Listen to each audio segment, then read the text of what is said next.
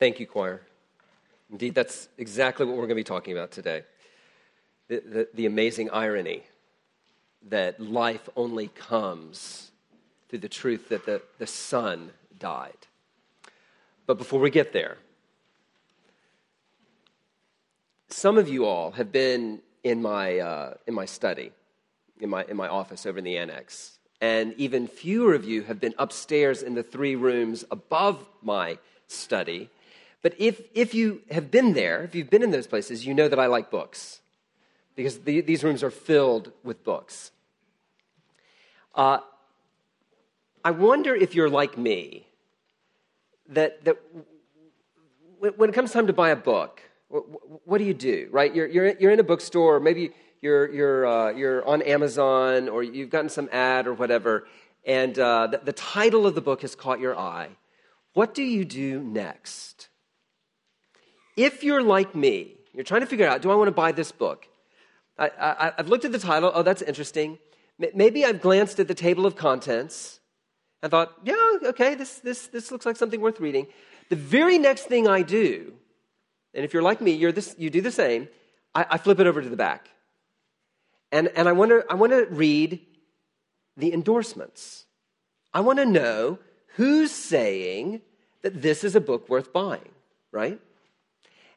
The reason, the reason for this, the reason for, for these endorsements on, on the back is, is quite simple. Publishers understand this. This is why they put them there. This is why they fill the, the opening fly leaves with even more endorsements. They know that no matter how catchy the title, no matter how compelling the table of contents, unless your professor is making you buy the book, right?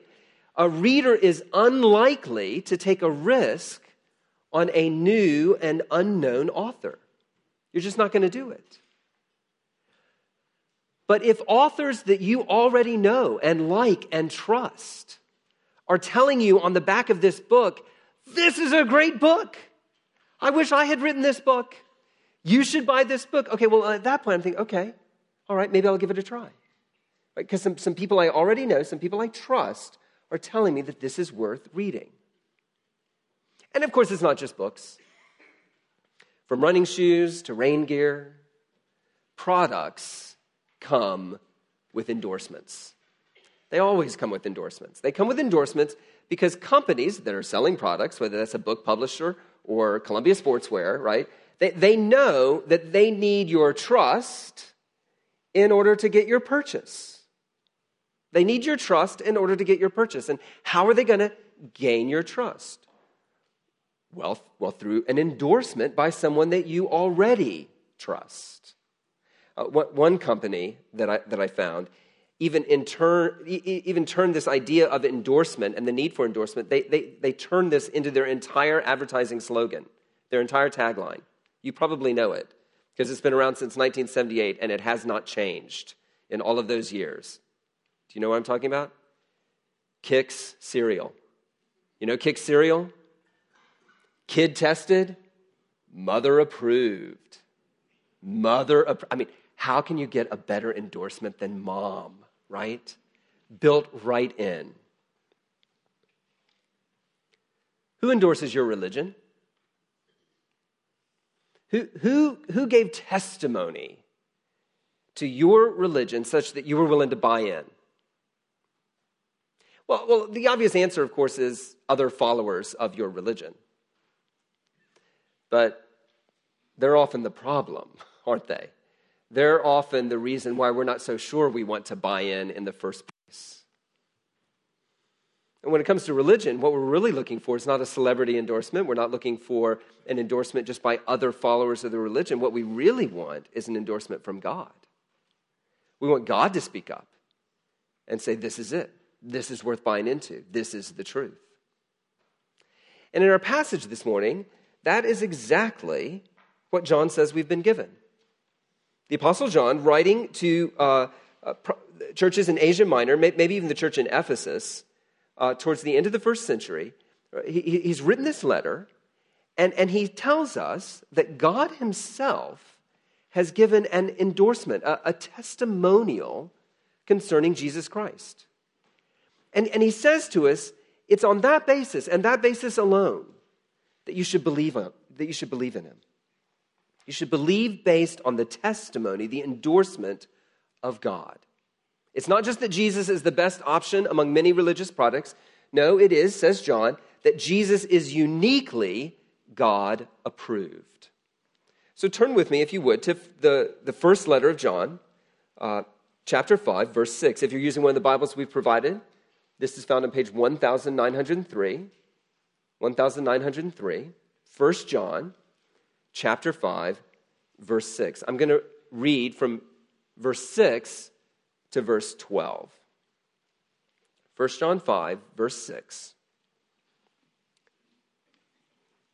This is the one who came by water and blood, Jesus Christ. He did not come by water only, but by water and blood. And it is the Spirit who testifies, because the Spirit is the truth. For there are three that testify the Spirit, the water, and the blood, and the three are in agreement. We accept man's testimony, but God's testimony is greater, because it is the testimony of God which he has given about his Son. Anyone who believes in the Son of God has this testimony in his heart. Anyone who does, does not believe God has made him out to be a liar, because he has not believed the testimony God has given about his Son.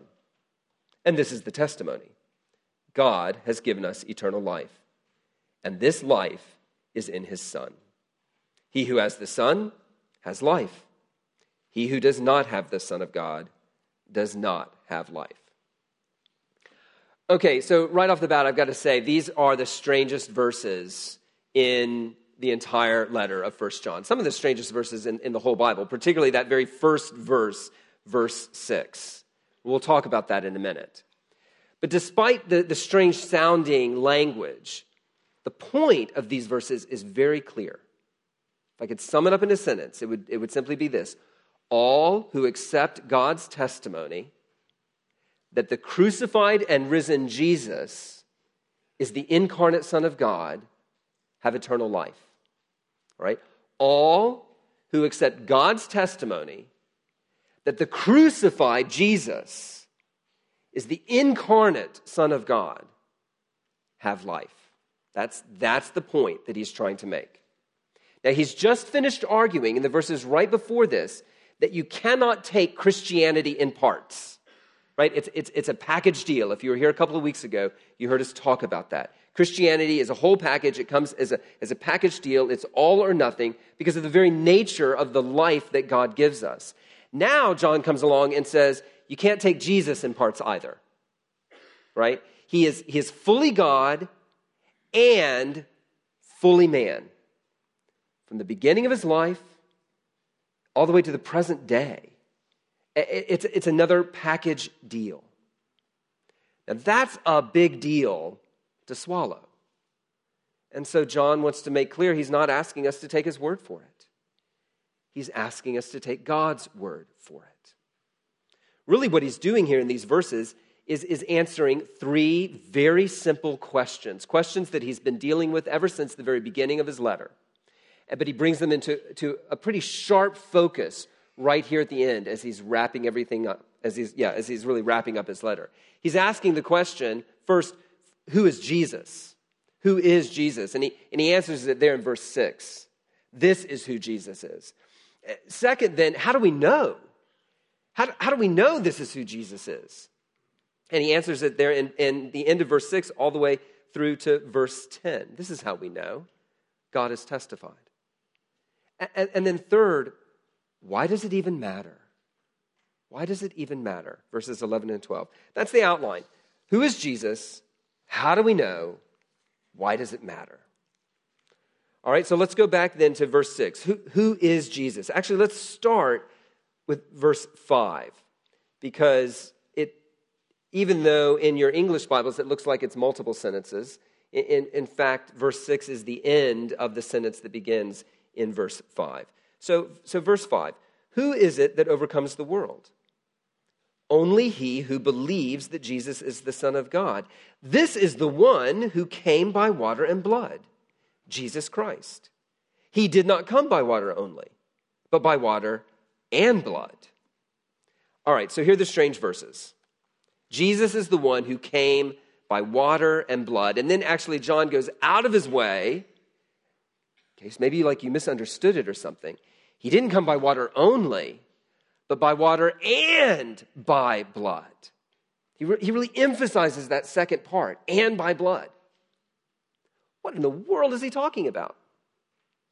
Okay, there have been lots of, of ideas. Uh, and, and if you're interested in sort of a history of this passage and you want to hear about all the different ideas that have been put forward, come find me at the door afterwards. I'm happy to run through them with you.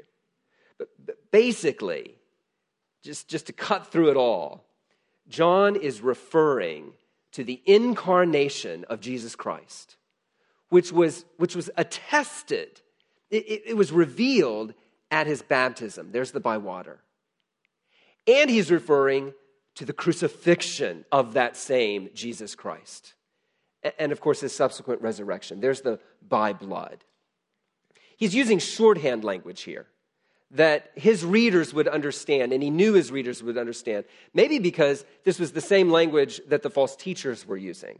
And he, he's, he's, he's, he's going up against those false teachers at this point. The key here is, is his insistence that Jesus didn't come by water only. Several times in his letter, John has referred to, to false teachers, he's called them antichrists, who deny that the Son of God has come in the flesh that the man, Jesus, is also the second person of the Trinity, God, the divine Christ. These teachers have been denying this. John here strongly disagrees. He declares that Jesus Christ is God in the flesh. It didn't begin at his baptism, it actually began at his conception. But it was at his baptism that this truth was revealed. I mean, up until that point, Jesus is just like any, any other Joe. I mean, he looked like a normal guy right? We, we, we really, we, have got a couple of early stories, and there's the birth narrative, but of course, most people don't know about that. There, there's, there, there are one or two, like, really early stories about, about his life as a child, but there's nothing particularly miraculous going on there. No, up until Jesus reveals himself in his ministry, Jesus looks like everybody else. But at his baptism, something dramatic happens, something amazing happens. He is revealed to be the Son of God.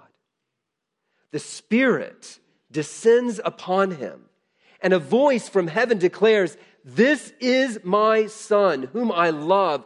With him I am well pleased. John the Baptist de- declared, he, he explained that the reason he came baptizing with water was so that this event would happen so that Jesus would be revealed to Israel. Jesus was revealed as the divine Christ at his baptism. He came by water. Now, a lot of the people that, that John was, was opposing, the, the false teachers that were trying to pull people away here, they, they might have agreed with at least part of that.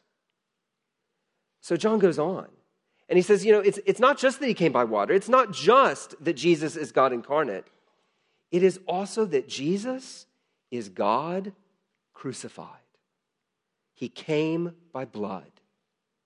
John began his letter insisting that the blood of Jesus purifies us from sin. He says that in chapter 1, verse, verse 7. That, that the blood of Jesus, his son, God's son, purifies us from all sin. He, he gave his life on the cross as, as a sacrifice for us to, to purify us, to, to take away sin. And, and the testimony to that truth was not a voice speaking from heaven at the, at the crucifixion. No, the testimony to that truth was that three days later, Jesus got up from the dead. That, that's not what you know, ordinary Joes do.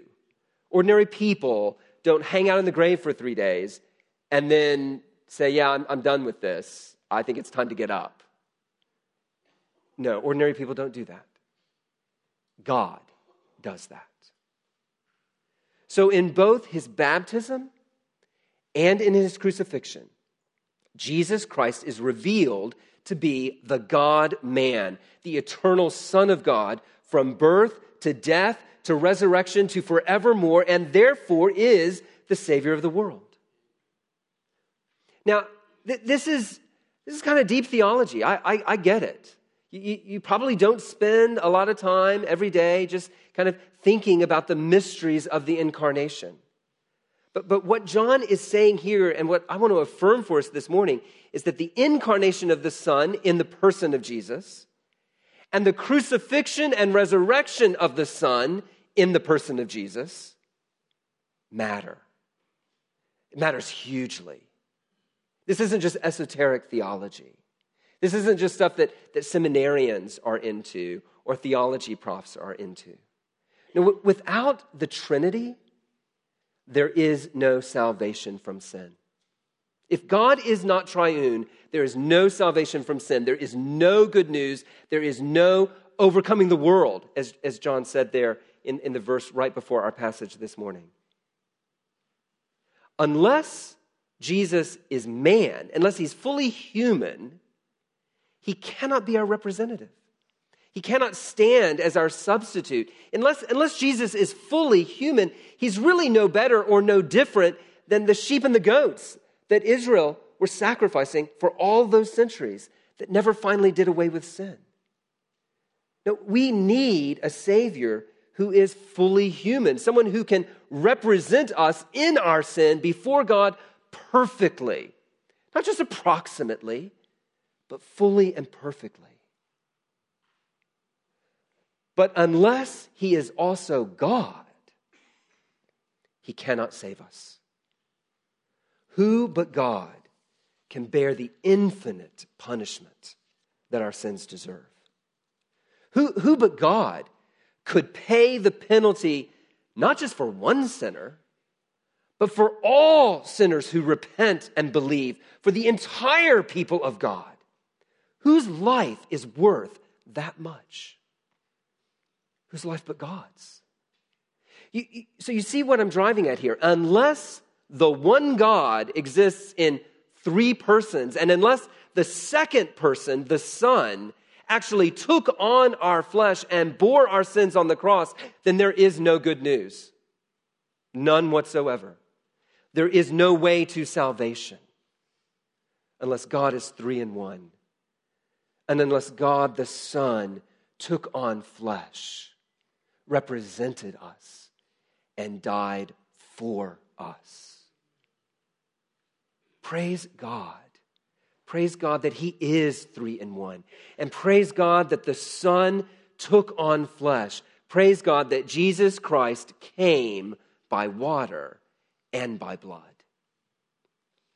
This is why we take time in our services on a regular basis to pull out the old ancient confessions of faith like the Apostles' Creed or the Nicene Creed and say them together to remind ourselves that this is what Christians have always believed. And they've believed it because it matters, because our salvation hangs upon it. Now, I wonder, you're here this morning, I wonder, I wonder if there is an aspect of Jesus, the God man, that you struggle with struggle with believing, struggle, struggle with accepting? Is it his humanity? The, the idea that, that God actually took on human flesh? Is it the idea that, that he did that because, because you need a representative? You, you need someone who would stand in your place and do for you what you cannot do for yourself? Maybe it's his divinity. Maybe you don't have any trouble accepting Jesus as a man. After all, there's plenty of historical record to that. Maybe the real problem for you is Jesus being God. That, that, that he would claim to be more than just a, a teacher or, or an ethical guide. Friends, the scriptures testify this is who Jesus is. It's not who Christians made him up to be. This is who he is fully God and fully man. We cannot take him in parts, we have to take him as a whole. When we understand why, well, then we don't want to take him in parts. We realize I need him to be both God and man, one person for me. So perhaps if you're struggling with one aspect of Jesus over the other, you're, you're struggling with his humanity or you're struggling with his divinity, perhaps the problem isn't really with Jesus. Perhaps your problem is really you and the pride that does not want to admit that you need this kind of Savior. Who is Jesus? He's the incarnate God, God in the flesh, crucified for us, the one who came by water and by blood. But how do we know? I mean, preacher, that all sounds really good. It sounds very Christian. You're throwing all this theology at me. How do we know? Look at verse 6. The end of verse 6. And it is the Spirit who testifies, because the Spirit is the truth. For there are three that testify the Spirit, the water, and the blood, and the three are in agreement. We accept man's testimony, but God's testimony is greater because it is the testimony of God which he has given about his Son. Anyone who believes in the Son of God has this testimony in his heart. Anyone who does not believe God has made him out to be a liar because he has not believed the testimony God has given about his Son. Now, before we get into these verses, some of you may have been reading out of the King James Version or you may have noticed there's a footnote at the bottom of your Bible, and it looks like I haven't read all the verses. In fact, uh, there's, there's the, kind of the rest of verse 7 that King James uh, Version Bibles have, but nobody believes that John wrote it. Not even the current editors of the King James Version Bible. Nobody believes John wrote it. It was a later uh, addition in the 14th century uh, by a scribe who had read a theology textbook somewhere else. We kind of know the quote where he got it from. And apparently, he just scribbled, like maybe you annotate your books, he just scribbled in the margin this quote from, from an earlier theology textbook. And somewhere along the way, it got added in as if it was really the Bible. But it's not. So we're not even going to talk about that footnote. And most modern translations don't even include it. We're just going to talk about the stuff that John the Apostle wrote, okay? And at this point, what John's doing is he's asking us to turn the book over and check out the endorsements on the back. But more, more precisely, he's drawing on the legal culture of his day. He's, he's calling his witnesses. How do you know this is true? Well, I'm going to call my witnesses. And, and the first two witnesses are the water and the blood, the historical, objective facts of Christ's life and his death. But then John calls a, a, a third witness. And this third witness corroborates what the first two objective historical witnesses said. And that's the Spirit, who he says is the truth. John says in verse 10 that whoever believes has this testimony in his heart. In other words, the Spirit comes and testifies inwardly and subjectively to the individual, opening our eyes so that we can appreciate the testimony that's being given by the objective historical witnesses of the water and the blood.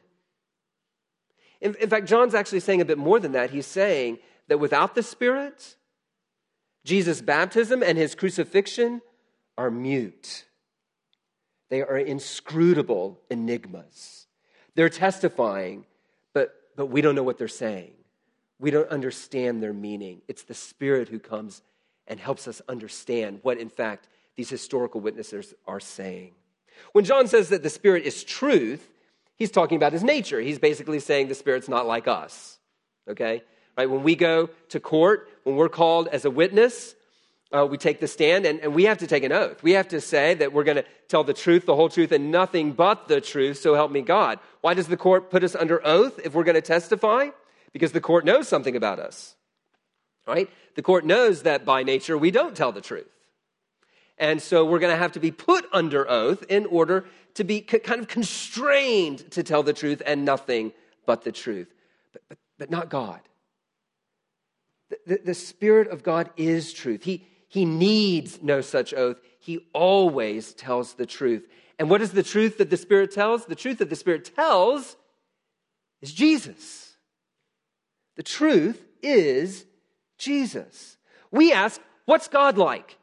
And the Spirit says, Look at Jesus. We ask, How can I please God? And the Spirit comes along and says, Look at Jesus. We ask, How can I know God? How can I come into a relationship with God? And the Spirit comes along and says, Look at Jesus. The Spirit is a bit like that person that you always try to avoid at parties, right?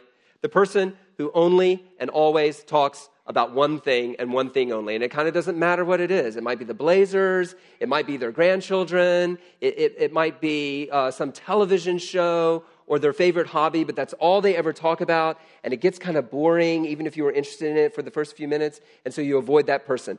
That's the spirit, okay? The Spirit is always and only talking about one thing. But the good news is the Spirit is not like that other person that you always try to avoid at parties, the person that only and always talks about himself, right? No, the Spirit's not like that. The Spirit almost never talks about himself. The Spirit has one topic, and it's not him, it's Jesus. He was sent to testify to Jesus. And the one who sent him is God the Father. There in verse 9, uh, we see it very, very clearly. John declares that the testimony of the Spirit is actually the testimony of the Father about his own Son. The baptism, you see, of Jesus was not a case of like wish fulfillment.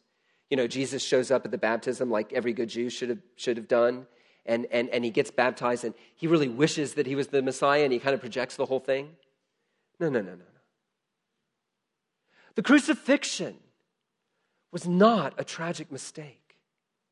It, it, it, wasn't that Jesus was a, was a really good teacher and he had really good things to say, but then things way got out of hand and he found himself on the cross. Not at all. No, both events, according to John, were God's design his carefully planned, his carefully articulated testimony about his own son. The Father has testified about his son in history through objective historical events, and he's done it through the Spirit, and he continues to testify to the Son through the Spirit today. This is how we know. This is how we know that Jesus is the incarnate crucified, and risen God. If, if two or three human witnesses in court are enough to establish a fact, if, if two or three blurbs on the back of a book are enough to secure our purchase, if, if the words of mere men are sufficient to establish the historical record, John basically says, how much more sufficient is the testimony of God Himself? If we'll accept people's testimony about things, then we better be sure to accept God's testimony about something because God is greater. It's why Jesus would say to his opponents, the, Pharisees, who, are questioning, you know, who he is, it's why he would say to them, if you don't believe the scriptures and what the scriptures, what God has already said about me, more miracles are not going to help. It's not going to help. If, you, if you're not willing to listen to God in his word, then it doesn't matter how many and how, how spectacular the miracles are that I do. This is the choice that we have. John puts it in front of us there in verse 10. We have a very simple choice. Either we accept the testimony of God and believe that Jesus is the Son of God crucified for us, or we reject the testimony of God and call him a liar. There are no other options, according to John. Friends, God's not a liar. God is not a liar. You need to understand that unbelief, the rejection of God's testimony, unbelief is not a mistake or a misfortune. unbelief is not understandable skepticism. Unbelief is not misguided rationalism. Unbelief is sin. Unbelief is the declaration that God is a liar and I am the measure of truth. And it's why God will hold unbelief to account on the last day. And it's why today God commands you, God calls you to repent of that unbelief. But what you need to be very clear on especially if you find yourself here today as an unbeliever, what you need to be clear on is that God is calling you to, to repent and, and change your mind about his testimony, but he's not asking you to make a leap in the dark. He's, he's not asking you to like check your brain and just stop thinking and, and believe. No, no, John is quite clear here. John is not asking us to believe blindly. There is no such thing in the New Testament as blind belief. There is only belief based on credible testimony. That's all the New Testament ever calls us to do to examine the testimony, to examine the witnesses, and to believe based on the credibility of their testimony. Christians believe that Jesus is God because we have accepted the Spirit's testimony about Jesus, about his life and his, and his ministry, in which he healed the sick, in which he raised the dead, in which he taught us who God is and how to know him. We believe the Spirit's testimony about his death on the cross as a sacrifice for our sins, as a substitute for us. And we believe his testimony about the resurrection from the dead and Jesus' ascension to heaven, declaring him to be Lord and Savior. We don't just make a blind leap. We rather have considered the testimony and we accept it as credible. The record is here in the New Testament. But it is the Spirit's testimony in the end that you must accept. There, there really is no final ob- ob- objective proof that compels belief apart from the Spirit's work. I mean, let's just say that we could identify beyond, beyond a shadow of a doubt exactly which tomb they laid Jesus in. There are a couple of options over in Israel if you go today. There are a couple of options. I think one is a better option than the other. But, but let's just say we could settle that whole debate and know for certain this was the tomb that they put Jesus in. And let's just say we could prove beyond a shadow of a doubt that that tomb had been empty since the third day. Friend, you're still not going to believe you're still not going to believe unless the Spirit works.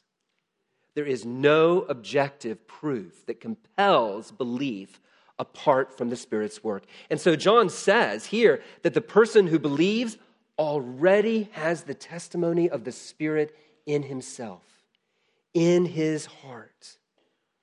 Just as we saw a couple of weeks ago that God must act first, God must initiate and give us life, so we see here the Spirit must work first. The Spirit works first, convincing us of the truth, and then leading us to put our faith in Jesus, not apart from evidence, but giving us eyes to see the weight and reality of the evidence. No one comes to Christ apart from the prior work of the Spirit. If we did, we'd have something to boast in, right? But there is no boasting here. Now, we don't figure it out for ourselves and then the Spirit comes along and confirms to us that we got the right answer. That's not the way it works. No, we come to Christ because the Spirit brings us to Him, leads us to Him. And so, friend, if, if you're not a believer and if you find this testimony at least interesting, if not compelling, let me encourage you to pray to pray that the Spirit would change your heart, would open your eyes, would enlighten your mind so that you could see the truth and trust in it. Now, I think for us as a church, there are five things that, that we want to take away for our evangelism because of this, this truth that the Spirit must work first. Five things about our evangelism, and I'm going to run through them really quickly. At first, we want to pray. We want to pray when we share the gospel. We want to pray that the Spirit would testify and the Spirit would convince. Our evangelism, apart from the Spirit's work, useless. So we want to pray. Second, we want to point people to Christ. We don't want to point people to apologetics and proofs and all this evidence because, frankly, the Spirit is testifying about Jesus. So let's point to the one that the Spirit is testifying to. Let's keep the main thing the main thing. Let's keep our focus where it belongs, point to Christ because that's who the Spirit is testifying about. Third, use Scripture. Use Scripture in your evangelism because Scripture is the Spirit's testimony about Jesus. We believe that the Scriptures were inspired by the Spirit for the purpose of revealing Jesus. So let's take people to the Scriptures. I know they don't believe it, they don't have to believe it in advance. We're not asking them to, to admit to the inerrancy of Scripture first. We know that the Scriptures are the Spirit's words and the power of God unto salvation. So let's use Scripture. Fourth, we want to call people to follow Jesus, not to everything else that might come along. Right? You may think that being a Christian has some very, very clear and obvious political ramifications. Friends, don't call people to your politics. Call people to Jesus. Because that's who the Spirit is moving people toward. And then finally, fifth, we don't want to confuse our testimony with the Spirit's testimony. Okay? Many of us have learned how to give our testimony about how we came to know Jesus. Your, your testimony about your experience of coming to know Christ is great. And it very well may allow you kind of to build a bridge with that person. But, but, but, but friends, you're not the destination. Jesus is. Jesus is the destination. So use your testimony to build the connection personally between you and the other person, but don't forget, we, we want to lead them to Christ. So talk about Jesus. Talk not just about what he means to you, talk about what Jesus did objectively in history on the cross. Because that's the gospel. And that's what the Spirit is testifying to. All right. Jesus is the incarnate God crucified for us. How do we know? We know because God has testified. So, third and finally, and, and briefly, why does it matter? Why does it even matter? Look at verse 11. And this is the testimony God has given us eternal life, and this life is in his Son. He who has the Son has life. He who does not have the Son of God does not have life. Why does it matter? Well, quite simply, it matters because our belief in Jesus brings us eternal life. And when John talks about eternal life, he's not, he's not talking merely about you know, physical, biological life, about, about, about my body never dying. Uh, unless Jesus comes back first, this body's going to die. No, no, he's talking about spiritual life. He's talking about the life of God, a life that, that, that, begins now, the very life of heaven beginning in me now, and that, that someday will resurrect my body and, and change it. And John says that this life comes only through faith in the Son. Now, if you're at all sensitive, I think this immediately raises the question why wouldn't God give this life to everyone? Why would He tie this life, this eternal, spiritual, heavenly life, why would He tie it to conscious faith in Jesus Christ? I understand the question. It's a question that many, many people ask. But what I want to suggest is that it's the wrong question. The question is not, why wouldn't he give this life to everyone? The question, the question that really should stagger you, the question that really should amaze you is, why would he give this life to anyone at all? Life with God, God's life, eternal spiritual life is not something we deserve. Just the opposite. All of us are sinners against God. We are sinners by nature and we are sinners by choice. The Apostle Paul says in, in the book of Romans that the wages of sin are death. Friends, we've all earned our wages. We haven't been slackers on the job. We've earned our wages. And God is just to pay them to us. So if we are to have life, God must do something apart from justice. God must give us life as a, as a gift. Not as something we've earned, not as something we deserve, not as something that we have a right to, but no, as a pure and simple gift. This is what grace is. Grace, the grace of God, is His choice to give us what we do not deserve and what we cannot earn. And friends, God has chosen to give us this gift through His Son, through Jesus Christ. On the cross, Jesus Christ satisfied the demands of God's justice fully, completely, so that he might lavish on us the riches of God's love fully and completely. And this is why faith in Jesus is necessary. Life only comes through the death of the Son. This is what the choir was just singing. Exactly right. Life only comes through the death of God's Son, and God would not have that go unnoticed. God would not have that taken for granted. He would have our faith in the Son testify along with Him that Jesus and Jesus alone is worthy of praise, that Jesus and Jesus alone is worthy of our worship, because Jesus and Jesus alone is the one in whom justice and mercy meet. The justice of God satisfied the love of God poured out.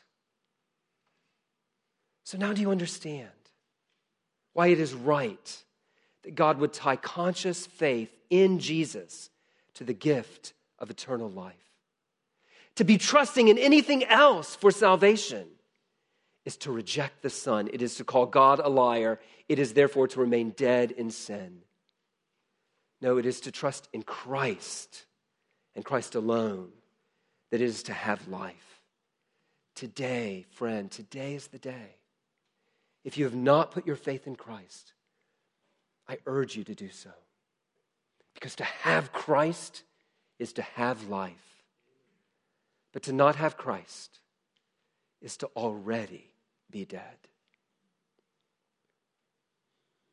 I'd love to talk to you about that more. There are people in this room that would love to talk to you about that more. Come find me at the door afterwards. Come, come talk to somebody down front. Talk with a friend that you came with. But do not leave without considering God's testimony about his son and the life that comes through it. Finally, Hinson. Let me just point out that here are two great motivations in these verses, these last two verses, two great motivations for our involvement, our giving ourselves to the work of missions globally and the work of evangelism here locally. what are those two motivations? They are quite simply the glory of Christ and the life that he brings. The glory of Christ and the life that he brings. Without conscious faith in Jesus, people have death and only death. It's not that Jesus is the best way. It's not that he makes life meaningful. It's not that Jesus gives us a beautiful way to experience God's love now, even though we're going to also experience it later. No, it, it, it's that He is the only means of life, and therefore the only one worthy of worship. In 1800, I saw this statistic recently. In the year 1800, 75% of the world's population had not heard the testimony of God about his son. Today, best estimates, 28% of the world's population has not heard of God's testimony about his son. Friends, that's extraordinary. That is extraordinary progress. Because we understand that the best thing to do for people who have not heard about the Son, the best thing to do for them is not to leave them in their ignorance so that they're not accountable for rejecting the gospel. No, friends, they're dead already. Now, their only hope, they may reject it, but their only hope is to hear the testimony of God about his son, because it is through the son that life comes, and it is only through the son. So, Hinson Baptist Church, what are we willing to do? What are we willing to do to see that more of Portland, that more of the world hears this life giving testimony? Are you willing to suffer a little more personal embarrassment amongst your friends, amongst your neighbors, on the job, as you actually begin to talk about Jesus publicly? As you gossip about Jesus to your friends, your family, your neighbors, your coworkers? Are we willing to change our schedules so that we would actually have some time to meet some non Christians and build a friendship with them so that we could tell them about Jesus? Are we willing to make some new friends that we don't really need because our lives are filled up with friends? And honestly, they might be difficult friends, not easy friends. Are we willing to do that? How about giving sacrificially to this church's budget so that we can send more people overseas to those who have no chance of hearing unless somebody crosses a cultural barrier to take the message to them? Parents of children, how about instilling in your children at least the possibility that a wonderful thing to do with your life would be to be one of those people that crosses a cultural barrier? to take the gospel. So, yeah, you could be a lawyer, you could be a doctor, you could, you could be uh, a, a craftsman or a tradesman of some kind, but you could also be a missionary. Have you thought about that? Are we willing to begin to talk about that now with our young children? Knowing that some of them, to maybe our chagrin, are going to take us up on it, which means we're not going to see the grandkids which means they're not going to be home for Christmas and birthdays and Mother's Day. Are we willing to go ourselves, not just send our kids? Are we willing to go ourselves? Friends, it's costly. It is costly in every way to take the testimony of God about his son to a world that doesn't want to hear it. But why wouldn't you do it? Why not spend big? Why not give ourselves away? Why not spend ourselves in reckless abandon for the gospel message? After all, we spend tons of money every year based on the endorsements of celebrities. We spend our, our time and we plan our vacations and we spend our money going to places based merely on the recommendation of friends and guidebooks. We raise our kids based on the advice of experts. And those are all just men, men and women. Christian, you have the testimony of God Himself. You have God's word for it. That if you have Jesus, then you, you, Christian, you have eternal life. So rest assured in your faith and start spending big for the gospel. Stop living your life as, as if it's something that you've, you've got to save and, and, and conserve and, and protect and manage in, in, in case you might lose a little bit of it. Stop living, Christian, as if maybe life is found in Jesus, but maybe it's also found in wealth or respectability amongst my friends or or other people's opinions of me. Christian, you know life is found in Jesus. You have God's word for it. So let's live like it, shall we? Let's live like it. Jesus Christ is God approved. What better endorsement do you need? Let's pray.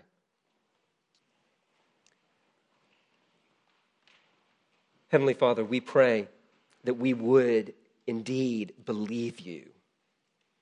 N- not just give you lip service, N- not just, just say that we believe, not just recite words, but that we would believe you, that, that your Son is God in the flesh, crucified and raised for us, and that in him we have forgiveness of sins and life eternal. And we pray that our belief would be obvious to all. As we spend ourselves with reckless abandon for the sake of the gospel. And we ask this in Christ's name. Amen.